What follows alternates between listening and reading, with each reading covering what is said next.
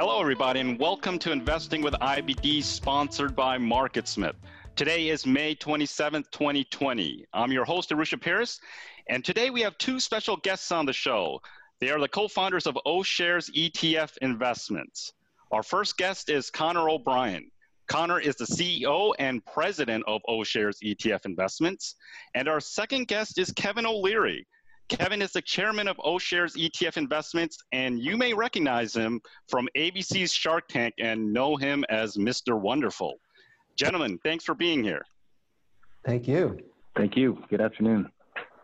On today's podcast, we're going to talk about the current market, the amazing growth trends that are happening in the world right now, and then we will also talk about OShares' exciting internet ETF. Let's just uh, quickly get into the current market. The market is in an uptrend. It's been a volatile couple of days, but the market and stocks continue to hang in there. So, guys, let's start off with your thoughts on the market and also really the larger environment, because it, it is a pretty much a unprecedented, unprecedented environment that we find ourselves in. Well, uh, yeah, I'll, I'll give you a quick comment and then over to Kevin. The uh, the market basically responded incredibly quickly to the Fed's stimulus policies and then the rest of the policy out of Washington and uh, massive amount of liquidity put into the market essentially helped float all boats. It helped cover payrolls for lots of companies. Yeah. People pay their rent, pay their expenses, continue shopping, and so that has basically created a sense of confidence. And um, Bill Gates recently said, "Hey, what else are people going to buy?" Stocks with so much money floating around are a pretty attractive investment. And with interest rates so low, it makes stocks more attractive for an additional reason. So those are some of the reasons that we see that uh, stocks in general are high. Uh, Kevin has added perspectives. Yeah, I, I want to make an observation about um, the unintended consequences of what the Fed has done. Uh, I, I, take it back to the PPP. Uh, I have 51 private investments, so I was very active in in working on the first round, 350 billion, and then the second round as well. And, and what happened, you know, the, the, the actual deal is the size of a telephone book, but essentially what it says is we look at the payroll of a company that's applying for the PPP on Feb 15th, and we look at it again June 30th, and if those numbers are equal, the loan is forgiven or potentially forgiven. Okay. Um, and, and in, in, doing that, it changed the entire psyche of every small and mid-sized business in America that was applying for those loans by the millions. My strategy with my companies, along with, I'm sure I'm not the only person doing this, was to offer employees prior to the PPP deal to simply say, look, we're going to furlough half of you and try and keep the DNA of the business intact with the other half. Or the other option would be cut everybody's salary by 50%. Um, and most companies opted for for option two. And then we read the bill and realize that we need to keep everybody at full salary to get the application for the free helicopter money. And where do we go? Where do we go to finance that? The landlords all across America that weekend. It happened nine week nine weeks ago. We just told every landlord and every REIT, we're not going to pay you during this period because we need the capital until we get the helicopter money. And it has probably damaged um, real estate for the first time in 25 years because you're going to find a lot of office space and a lot of retail space. As a result, sectorally for me, I was overweighted 30% of real estate. I reduced it down to eight until this shakes out. Now, t- talking about that real real estate, now it's also what we've seen is everyone's starting to work from home, right? And I, at least from Investor Business Daily, we're all working from home and we found that we're actually more productive at home and so that could at least with the commercial real estate it's going to be interesting to see what that happens to commercial real estate over the next few years it's not just commercial real estate companies okay. that have lost complete access to retail have realized they can go online buy licenses from Shopify, DocuSign, Wix, you name it, all of these companies that empower you to sell direct to your customer. And in this period, have discovered that they can really accelerate online sales in a way they didn't anticipate. So I think two things are going to happen. At least in my portfolio, we're going to try and carve out five to seven percent new cash flow by cutting back on all of our office space and offering people. We think 15 to 20 percent of the employees will take the option to work at home to raise kids, take care of an elderly parent, or they just don't want the commute. And we'll still keep some office space, but I've already informed our landlords we intend to cut back dramatically. And I'm just one tenant. I can imagine this is happening by the millions, and I think it's going to permanently impair for at least three years commercial real estate and some low grade retail space. If I have a marginal store, I'm not going to open it again. I don't, I don't need to. I'm going to go online. Wow. Well, and there's so many big companies. So Kevin's got experience with 50 plus companies in which he's an owner. There's some really big companies that have already announced that what you said, Arusha, that people are mm-hmm. productive. People are working well from home. They enjoy the extra time that they save from avoiding a commute. And so some companies have announced that they're going to actually cut 50% of their office space and reduce people's expected days of visit in the office substantially. So then think about the retail. A lot of retailers surrounding these office uh, nodes, maybe less people. And so people will be actually at home instead of doing their retail shopping, you know, on a, on a lunch break or similar, they'll be doing it online. So we do see not only the, the pressure on real estate, but a huge boom for all kinds of e-commerce businesses, internet service businesses, entertainment online, working from home type of support systems. It's going to transform the economy, and uh, it's definitely going to create winners and losers. Absolutely, and and you're going to see that acceleration now, even with uh, telemedicine. A lot of people might not have tried it before, but over the, the last uh, couple of months or so, they may have decided, hey, let's just stay at home. I can talk to the doctor for 10, 15 minutes uh, have them take a look at an ailment and get a quick prescription. No question. I mean, I, th- I think what, what's happened here, and it's been noted by many people, we've accelerated by at least three years what was going to happen anyways. In, in where I am quarantined here in South Beach, Florida, um, many of the people that are my neighbors are elderly, and they have learned how to use their cell phones to order groceries. They were never going to do that. Wow. They have now found it so efficient that they're probably on, a, on the margin going to do it 20% more than they ever did before. And that's people in their 80s. And, and, and I think, you know, they, they were assumed to never go online. Well, they're online now, and that genie's left the bottle. It's not going back in. Right. And it, it always was interesting to me that with just e-commerce and just a retail e-commerce, uh, it was only like maybe 10% of just overall retail sales, but that's accelerated, right, over the, the last couple of months maybe up to 20%. Uh, and now people are starting to get hooked, as you mentioned. I, I think it's a little higher. I think we, we went in at 15.2% ex auto, and I think we're at 24% now, only four months later.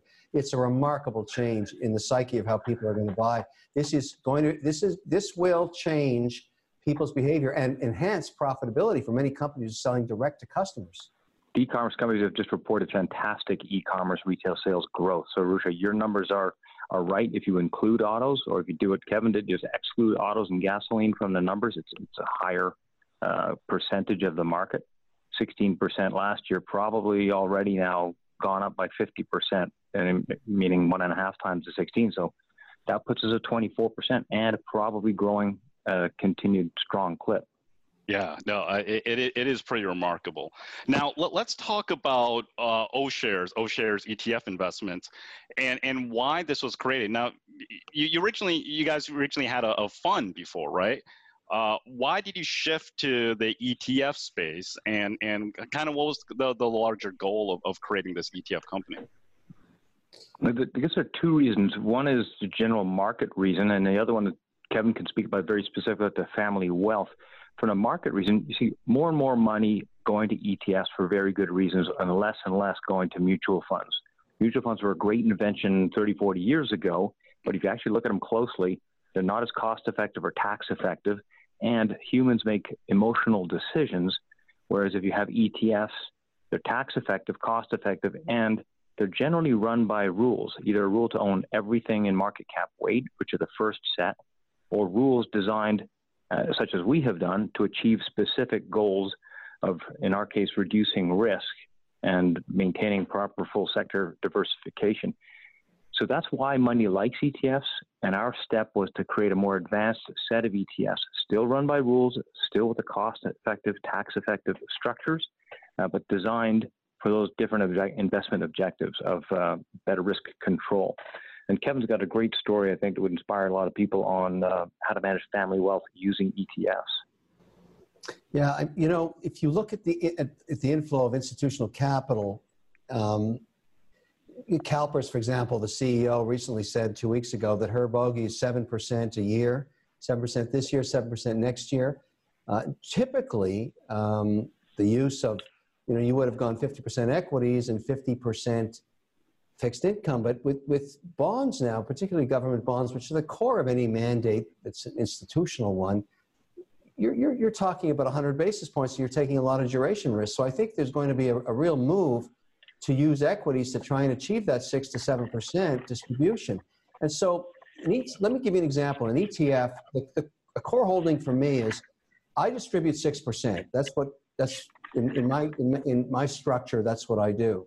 So I have to make it every year. And if I uh, tiptoe through the S&P 500, there's about 130 companies that have really strong balance sheets that are unlikely to cut dividends over the next 24 months. And so that's an actively managed ETF. That's OUSA. It's one that Connor helped design. And I own a lot of that because I need that as my core income strategy. So you can compare the performance of that against any dividend strategy. It looks for the highest quality balance sheets out of the S&P 500, of which there's really only about 130 that you that I feel safe with, and that is what that does. And it, it provides me, you know, almost a 3% dividend yield plus the potential of 300 basis points of capital gain. And I think it'll do better than that next year because the Fed has helicoptered in so much cash.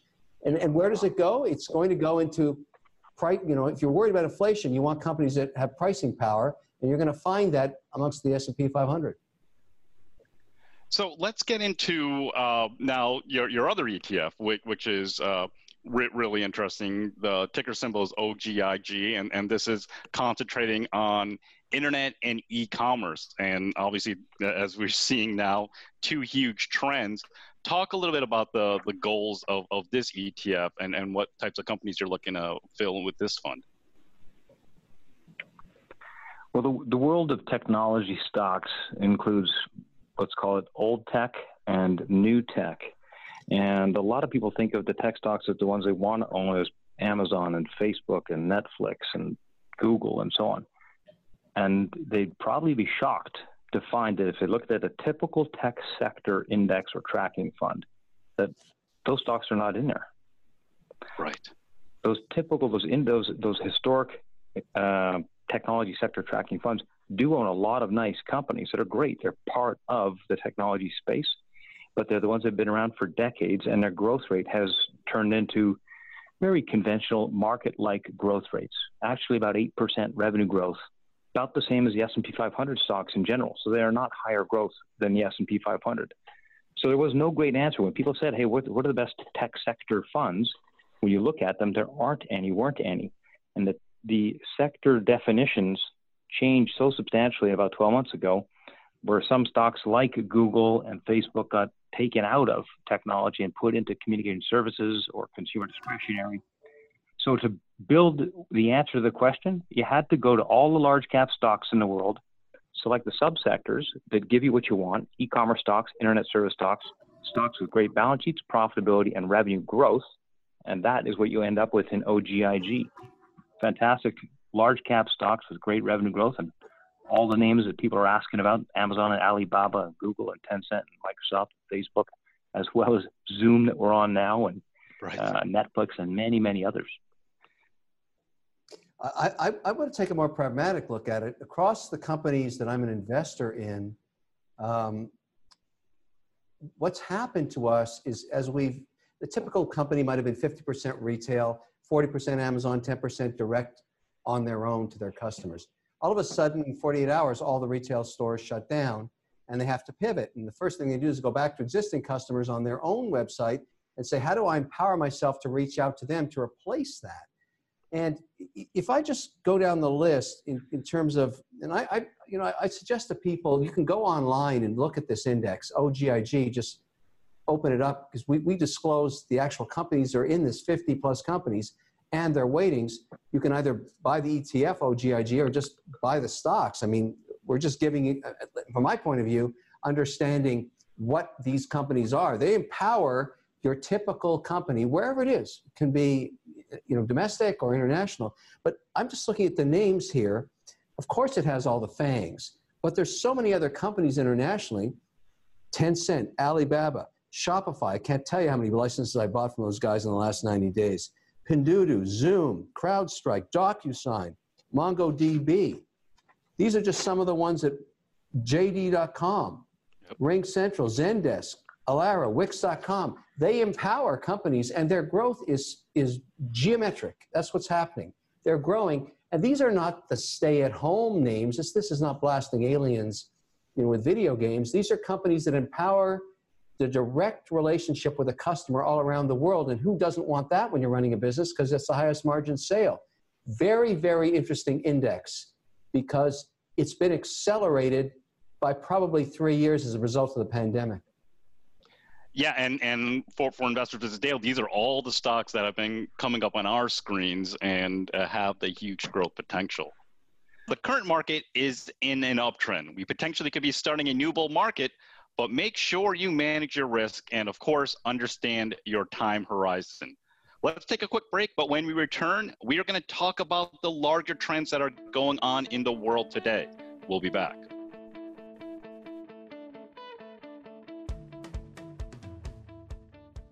I am here with Scott St. Clair. Scott's one of our senior product coaches at MarketSmith. Now, Scott, there are a ton of publicly traded stocks just on the US. I think it's over 5,000 stocks who has the time to go through all of these stocks and find the very best ones? Yeah, most people don't, right? So what you need is a tool like MarketSmith. We have decades of research on what makes a great winning stock. So we've done all the research for you. So we're going to try to highlight those specific stocks with those great data points. So if you're looking for that next great potential big winner, orange stock ideas button. You just click on it, and you've got some of the main reports that we use, including the Growth 250. Yeah, and the Growth 250 is the first list that I go through on the weekends. Yeah, it's the most popular one, but there are others. There's the Breaking Out Today, Stocks Near a Pivot, and then the Blue Dot list, right, which is very popular. It's going to show you the stocks with the best relative strength. So we've done a lot of the work for you. What you have to do is review these lists. You're going to come up with some of the best ideas in that current market environment. Perfect. MarketSmith saves you time and makes investment research that much easier. For more information, go to investors.com slash podcast 2020.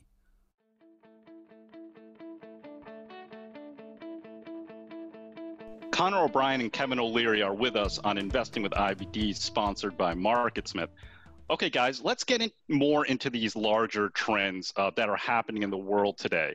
And uh, we'll, we'll talk about like so, some of the, the subsectors that are going on. And uh, Kevin, you mentioned a little bit about this, and OGIG has a number of these stocks in their fund, but it's the the play at home stocks, right? Which uh, it is accelerating, uh, but there is this larger trend of people are playing more and more video games. There's a lot of esports, and your ETF is uh, capturing some of these stocks. It's capturing some of them, but what we're focusing really is e-commerce generally, because the stay-at-home blast alien sector probably slows down once people go back into a more normal um, mode of operations. But I don't think the growth of e-commerce that genie's left the bottle, as I said earlier, and it's never yeah, going yeah. in. And so we've tried to capture by revenue growth, the largest large cap growers globally inside of OGIG.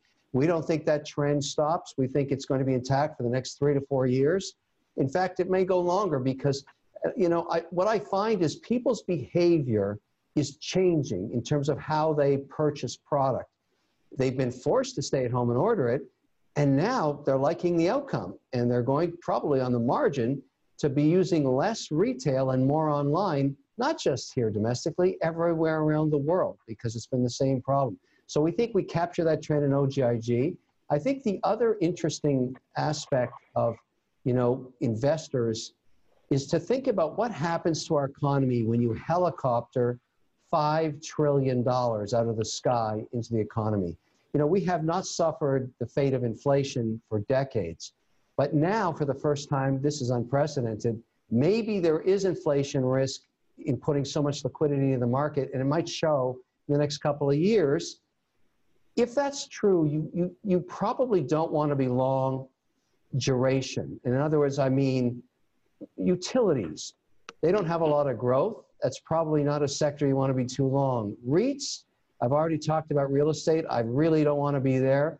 Banks not loving them because they own all the mortgages on all the real estate. And until we understand the impact of what you talked about earlier, how many people are not going to go back to commercial real estate. I'll give you an example. I was just you know in a green room talking to one of the large um, owners of office, AAA office space, cities like Boston and New York. The elevator shafts in some of those buildings hold up to 60 people.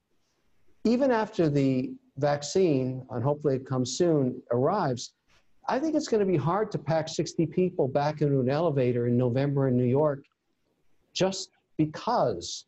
And so what they're thinking about is a capital expenditure to create um, tubes, little lockers where you are inside an elevator, but in your own unique space with your own air duct um, to go up to the 75th floor. And then after you leave it, it gets hosed down with disinfectant. How many people are really going to want to do that? I'm not in that group. And so I'm thinking on the margin, the capital expenditures, also the men's rooms and women's uh, you know, toilets have to be changed in terms of density. There's a tremendous amount of capex. So you have to start thinking about the normalization. You know, real estate's been a fantastic asset for 25 years. Probably going to have to give some back now. The cap rate on a primo Boston high rise is four and a half. It's probably going to six and a half. I don't know that, but I'm certainly not going to wait around to find out. I'm going to wait and see. And the bank that provided that mortgage, well, not so good for them. So I'm, I'm just thinking the sectors you want to be in are the ones that are the America 2.0 that's going to be far more efficient. I think the silver lining in the pandemic is so many companies are going to take advantage of 20% of their staff staying at home, cutting back on the cost of real estate, you know, providing more efficiencies. We're all admitting we're working harder because we like working and we're at home and we're enjoying ourselves. I'm getting two more hours out of each of my employees in lockdown. I'm, I'm saying, don't come back to the office ever. this, this is fantastic. So I, I, I think that at the end of the day, there's a lot of change, and you want to be sensitive to that. And we try and capture that theme in the quality of the companies that we have in our portfolios.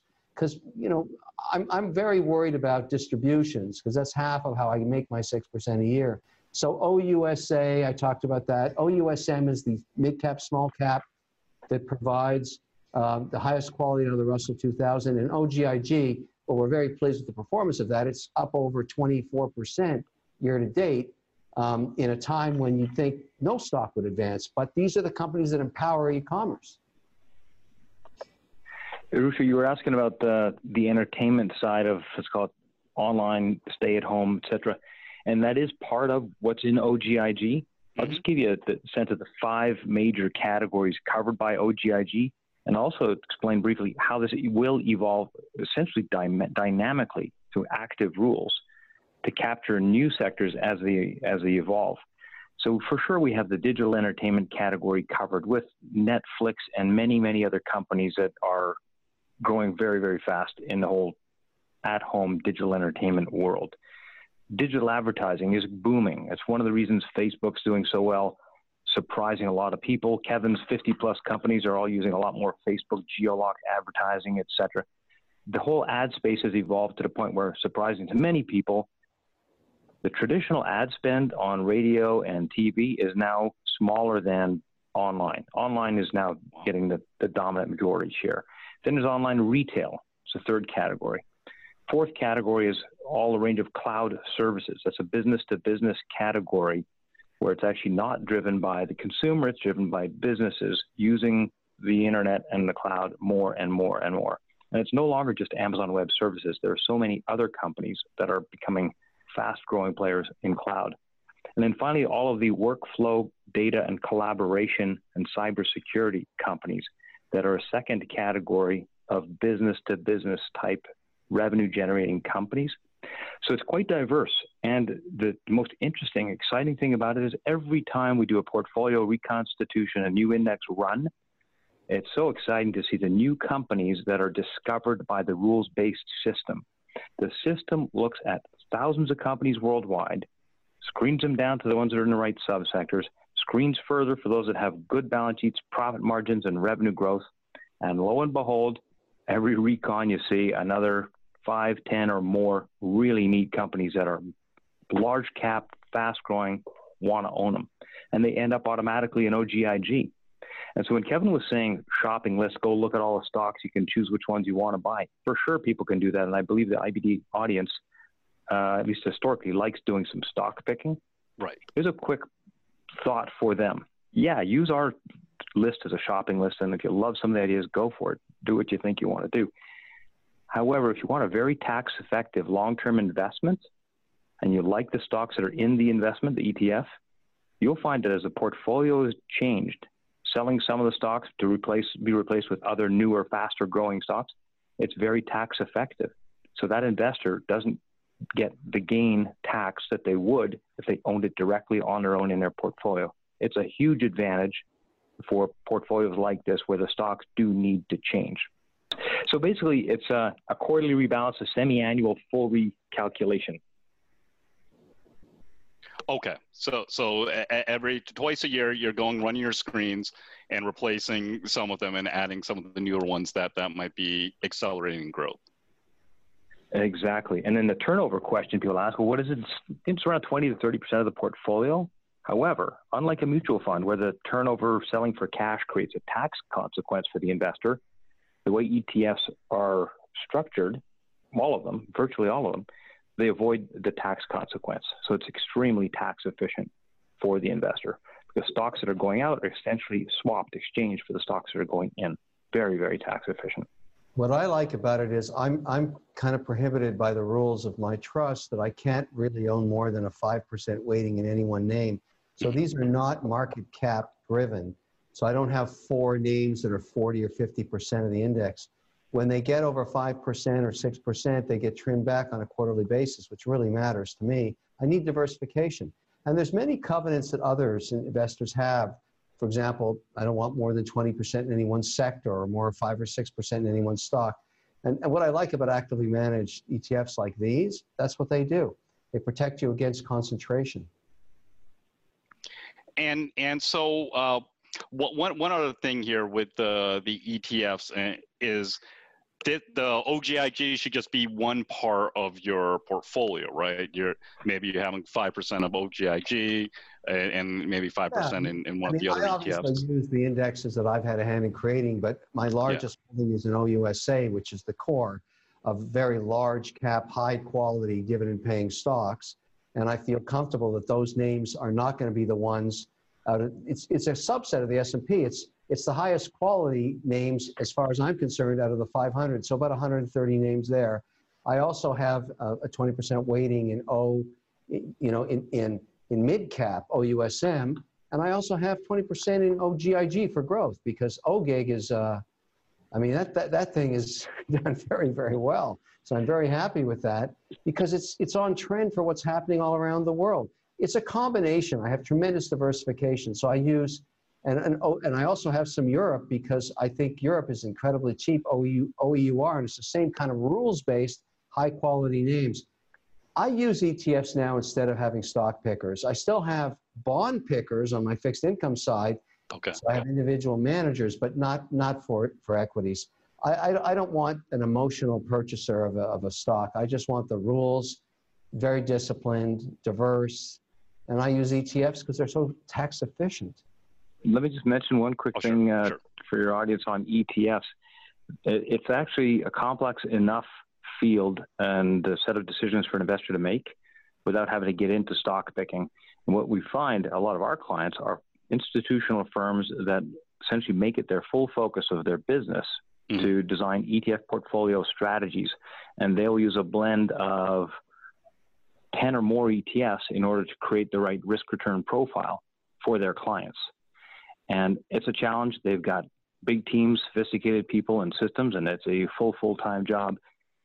And for sure, individuals who love stocks, whatever their favorite stocks, can still own some stocks directly to blend in with the set of ETFs that they've chosen.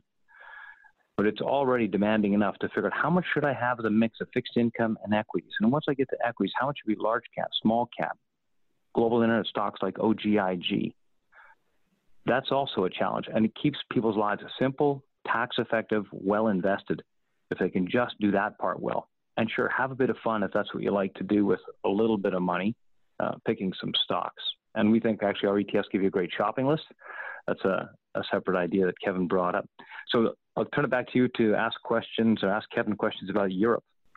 Uh, yeah, so well, let's take a quick break and then we can get into to Europe and, and Kevin's thoughts on that. But remember that there, these growth trends, there are many, many growth trends that are happening in the world today. So you just want to figure out a way how you can benefit from them. So coming up next, we'll discuss more and hear Kevin's thoughts on Europe and also hopefully get into a, a few ideas. So stay tuned.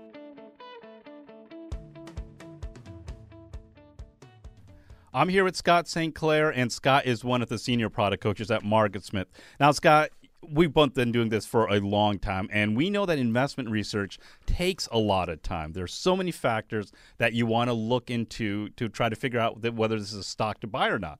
Quarterly earnings, huge sales growth. Hey, are institutions buying it? The list goes on and on. Yeah, it's a common question. I hear it all the time. I don't have time to, to do this work. So you don't have to spend that much time. If you have a tool like Marcus MarketSmith, we do a lot of that work for you.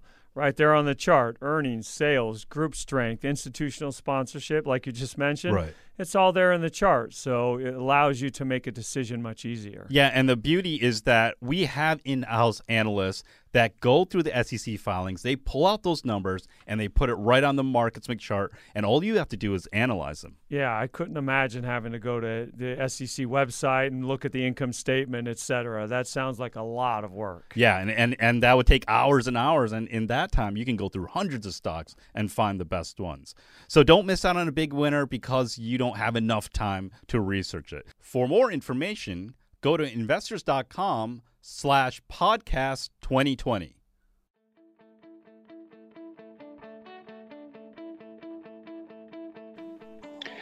We are back with Kevin O'Leary and Connor O'Brien on Investing with IBD, sponsored by MarketSmith. Okay, so let's, uh, Kevin, let's first get into Europe. What are you uh, seeing there? Europe hasn't really done that well, well for a little while now, right? Yeah, definitely. Been good. I mean, you know, if if the way I look at it is you're, you're trying to find, you're trying to capture um, significant trend changes in the economy. You know, it's very hard to pick individual stocks, but when you see a massive change towards how people's purchase behavior is adapting to the fact that they're concerned about, you know, their health, et cetera, which is, it's, of course, everybody said this, it's unprecedented, but let's take a company um, like Shopify. I'll give you an example how we've used it. Let me give you the subtleties of a, a typical company I said earlier is 50% retail, 40% Amazon, 10% direct. And Amazon is a tremendous partner for me. I mean, I've got literally 40% of my portfolio of private investments going through their system. Wow. The only problem with Amazon is that they do not give you your customer. So you don't know who they're selling to and that's fair because they're keeping that for themselves. But that doesn't mean I don't want a direct relationship with some of my customers. And the, the company that allows me to do that is Shopify. So they do not put advertising on their, they have a logistics business they've just announced. They've also announced a partnership with Facebook. So let's say typically I have a business doing, you know, 10 million a month and 40% of that 4 million is going through um, Amazon and you know five million of it is going through uh, retail, and then I've got a million I'm selling direct. Well, now I'm selling almost four or five million direct to my customers, and I'm using Shopify because they don't put branded sticker on the box.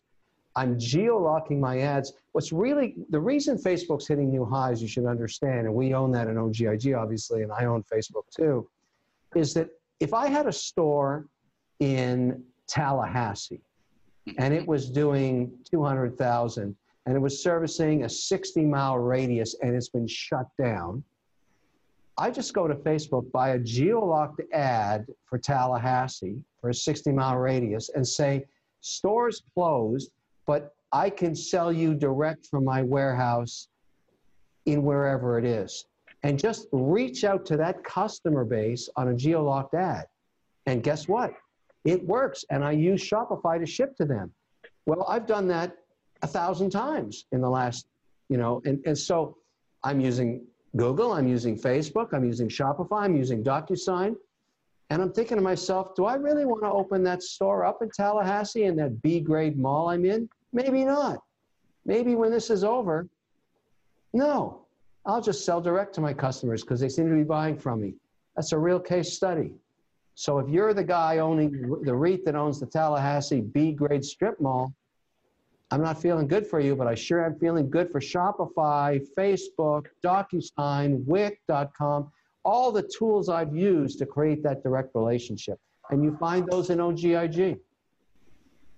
So here's what it's done for Shopify as one example, and I can mention a few others. You know, Shopify is a business to business service.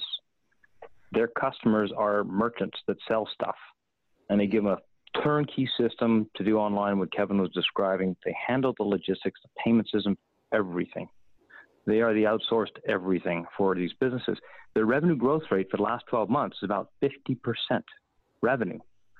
You have companies in the S&P 500 that would love to have earnings growth of any number right now, but historically it's been, you know, in that sort of six, eight, 10% level. So Shopify is growing at a tremendous rate. The second thing to keep in mind about Shopify and many other business to business services, once the customer signs up with them, they're not going to leave. Mm-hmm. They want to be part, they want to have that e commerce support system for a long, long time. So they end up getting software type revenue for an extremely long period of time. I'm just going to drop a few other names because I know your audience likes names and they can go look at them. These are all in OGIG. These are all business to business collaboration style or similar software and uh, B2B service companies. You got RingCentral, revenue growth over 30%. Atlassian, collaboration workflow management, revenue over 30%. Smartsheet, another collaboration service provider, revenue growth over 50%. ServiceNow, same thing, revenue growth over 30%. So it's really across all these stocks that make it into the portfolio of OGIG. It's also evidence of this mega trend of more and more corporate spending on efficiency gains and on uh, workflow tools. Stay at home, work from home trends can accelerate all that. And, and actually, I'll, I'll ask uh, or mention a question that Kevin was asked recently about these mega trends and efficiency gains and how he thinks the American economy is going to come out of all this. And Kevin, you were calling it uh, America Economy 2.0. Tell people your thoughts on that. I think one of the reasons the market is so buoyant and resilient is it sees the efficiencies. I think that this year is a write-off. Uh, everybody knows that the next two quarters will be horrific, but it's looking beyond this.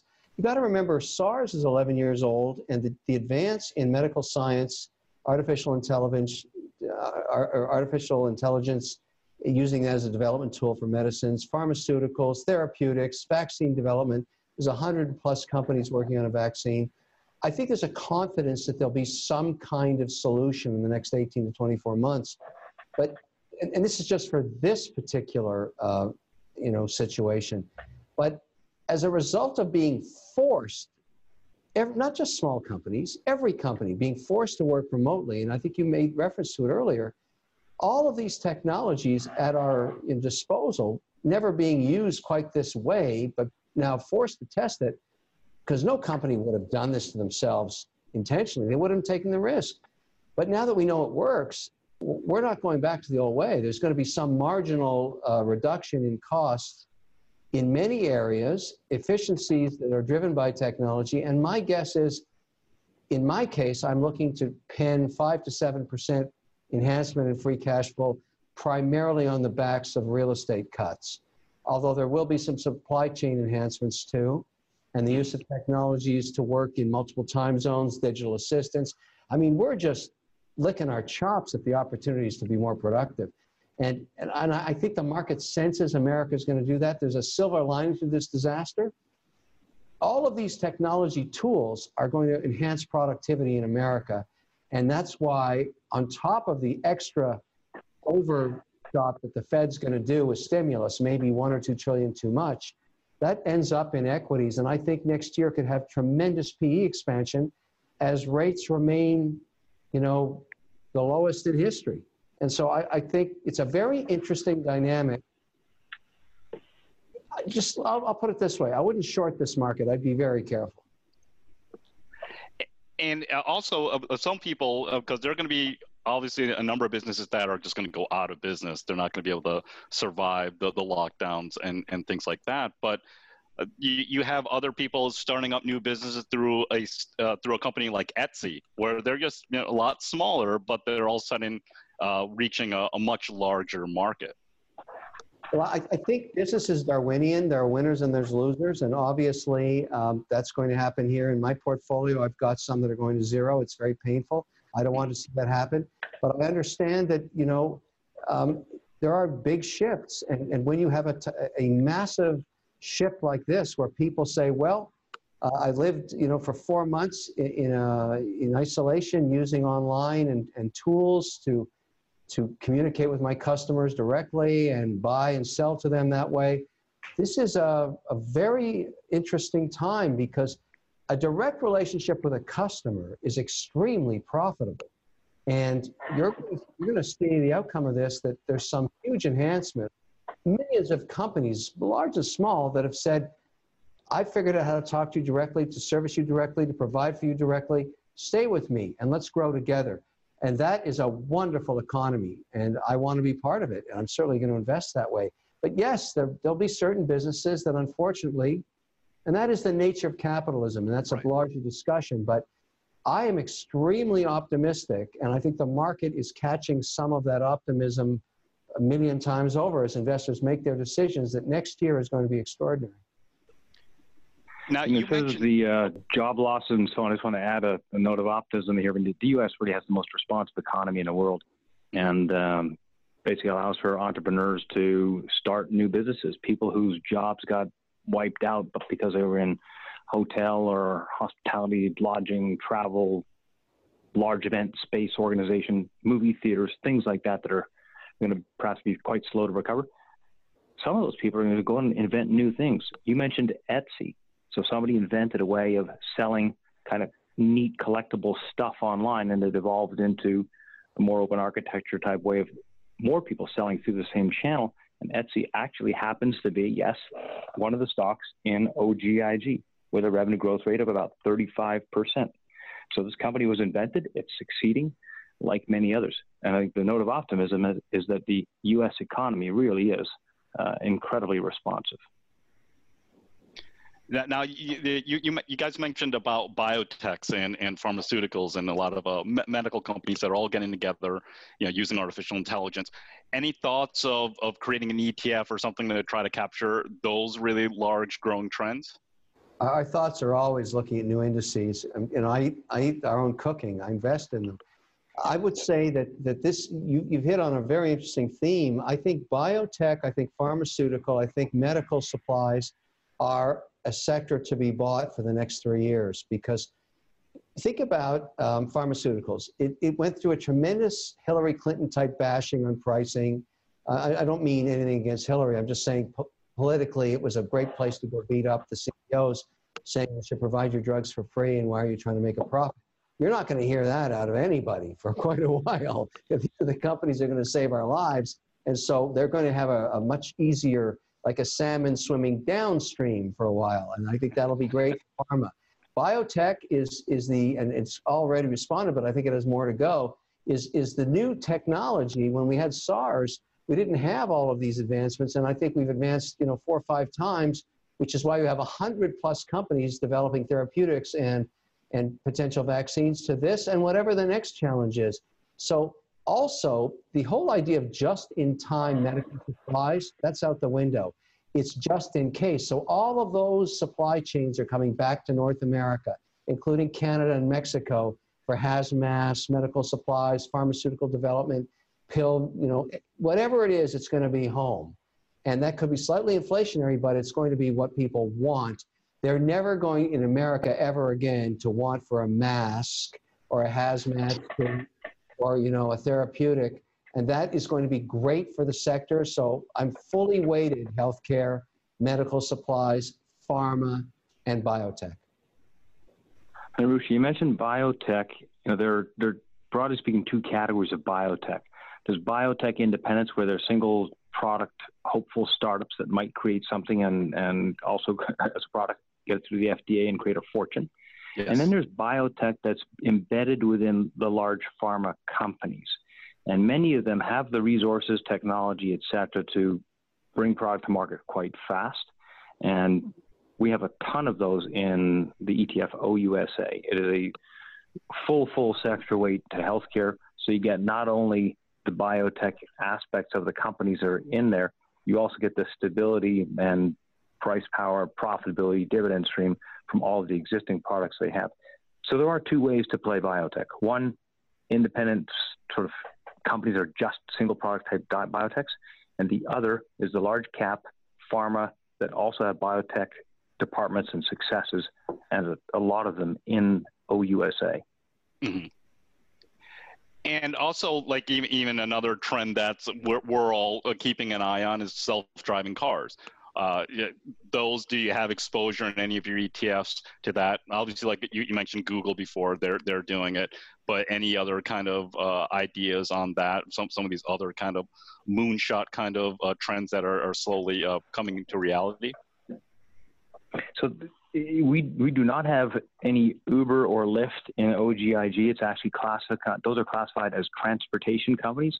Okay. And we're very happy not to have them in That's true. OGIG if you go take a look at how they've performed. Yeah. Uh, however, the technology that supports that kind of self-driving car will ultimately end up in OGIG because they're all part of that internet digital uh, software as a service type of category. So yes, you get some of it through Google and others, um, but fortunately, none of it in OGIG through the uh, the actual rideshare companies have taken a hit. I, I, have, a, I have a funny story about Tesla. Um, last July, uh, my son, who's an electrical engineer, took an internship with Tesla, and I hated the stock. I just thought it was a joke. It was just a car company trading a stupid valuation. And uh, we were sitting around the table, uh, kitchen table around noon, and um, show that I do some work on on CNBC, Halftime Report, was discussing Tesla and it had been downgraded that day by 13%. It was trading at $230. And my son said to me, Dad, you should buy some of that. I don't have any money. I can't buy it, but you should. Um, it's not a car company. I said, Trevor, it's a piece of, well, I can't say what I said, but, and he said, no, you don't, you don't understand it. it. It's not a car company. It's a data technology company. Every mile driven enhances the resolution of the data it has about autonomous driving, and I'm going to work there this year. Why don't you just buy some shares because I'm going to work there? So I held my nose and I bought a bunch of Tesla that day at 230 bucks. Well, it's my best performing stock, and I feel I have to pay him a royalty now. It, it's, it's, he, he, he, you know, sometimes you're just wrong because I was bad mouthing Tesla on CNBC every week. Mm-hmm. And I didn't see what he understood and why he went to work there. And he's working there again this summer. And it, it's, uh, it's remarkable the outcome of what's occurred there. It really isn't an automotive company. They don't even think of themselves as that. They keep designing technology to make the resolution of the autonomously driven mile better and better and better and better, where every one of those cars drives all around the world. So here I am, a bull, uh, having been taught by a 21 year old what I don't know and and that's one of the biggest things about investing is is knowing when you're wrong being flexible adapting to so, some of the larger trends and really just going with the trend. Well i feel that way certainly now. I'm extremely flexible. I look for you know growth.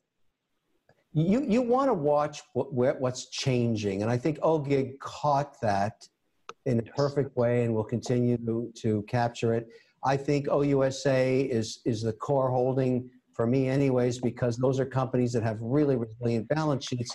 And everybody in investing is looking for multiple things.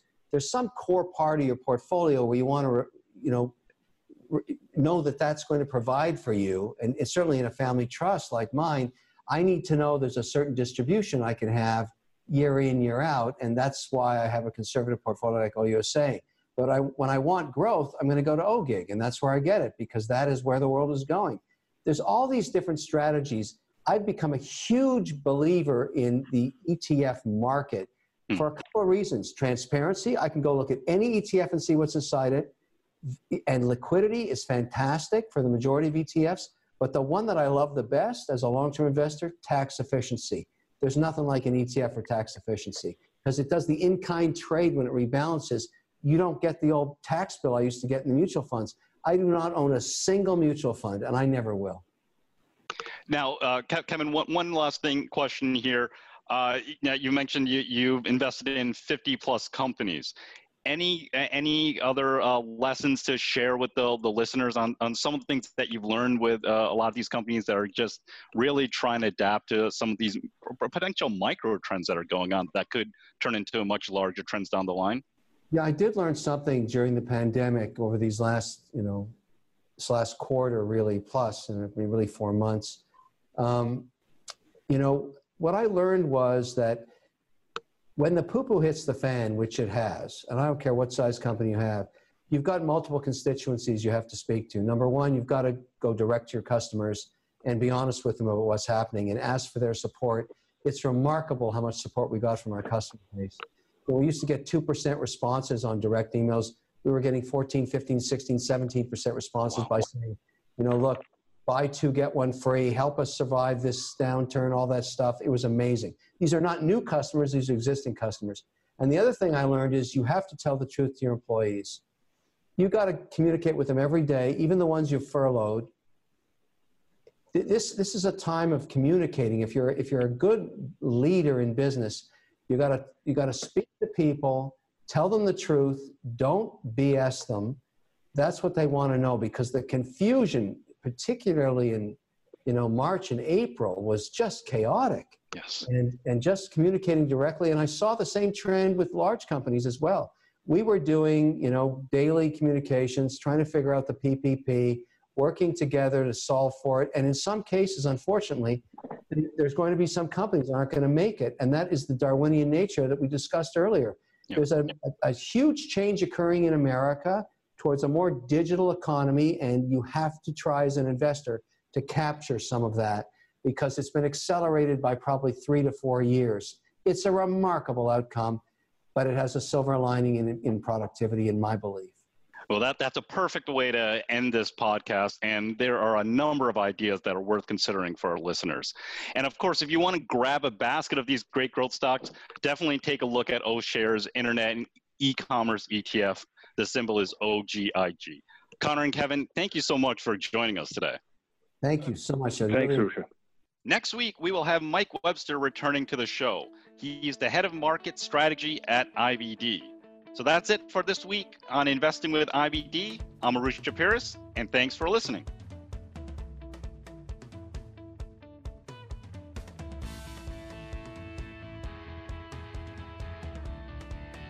And for this week's notes charts, make sure to go to investors.com slash podcast, where you'll find details for each episode in the podcast episode section. And make sure to subscribe, rate, and review our podcast if you haven't already. We'd really appreciate it. You can also send us your questions and comments to investingpodcast at investors.com. We would love to hear from you and may use your comments on an upcoming episode. This podcast is for informational and educational purposes only, and nothing should be construed as a recommendation to buy, hold, or sell any securities. Make sure to consider consulting with your financial advisor before making any investment decisions.